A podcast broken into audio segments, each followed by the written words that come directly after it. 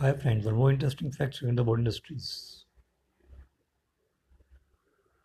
एक गाना जो रफ़ी साहब को बहुत पसंद था।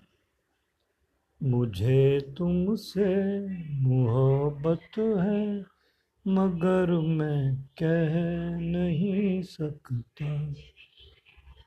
यह गीत फ़िल्म बचपन का है जो 1963 में बननी शुरू हुई थी। आप जानते हैं इस फ़िल्म के? हीरो कौन थे? सलमान खान के फादर सलीम खान साहब।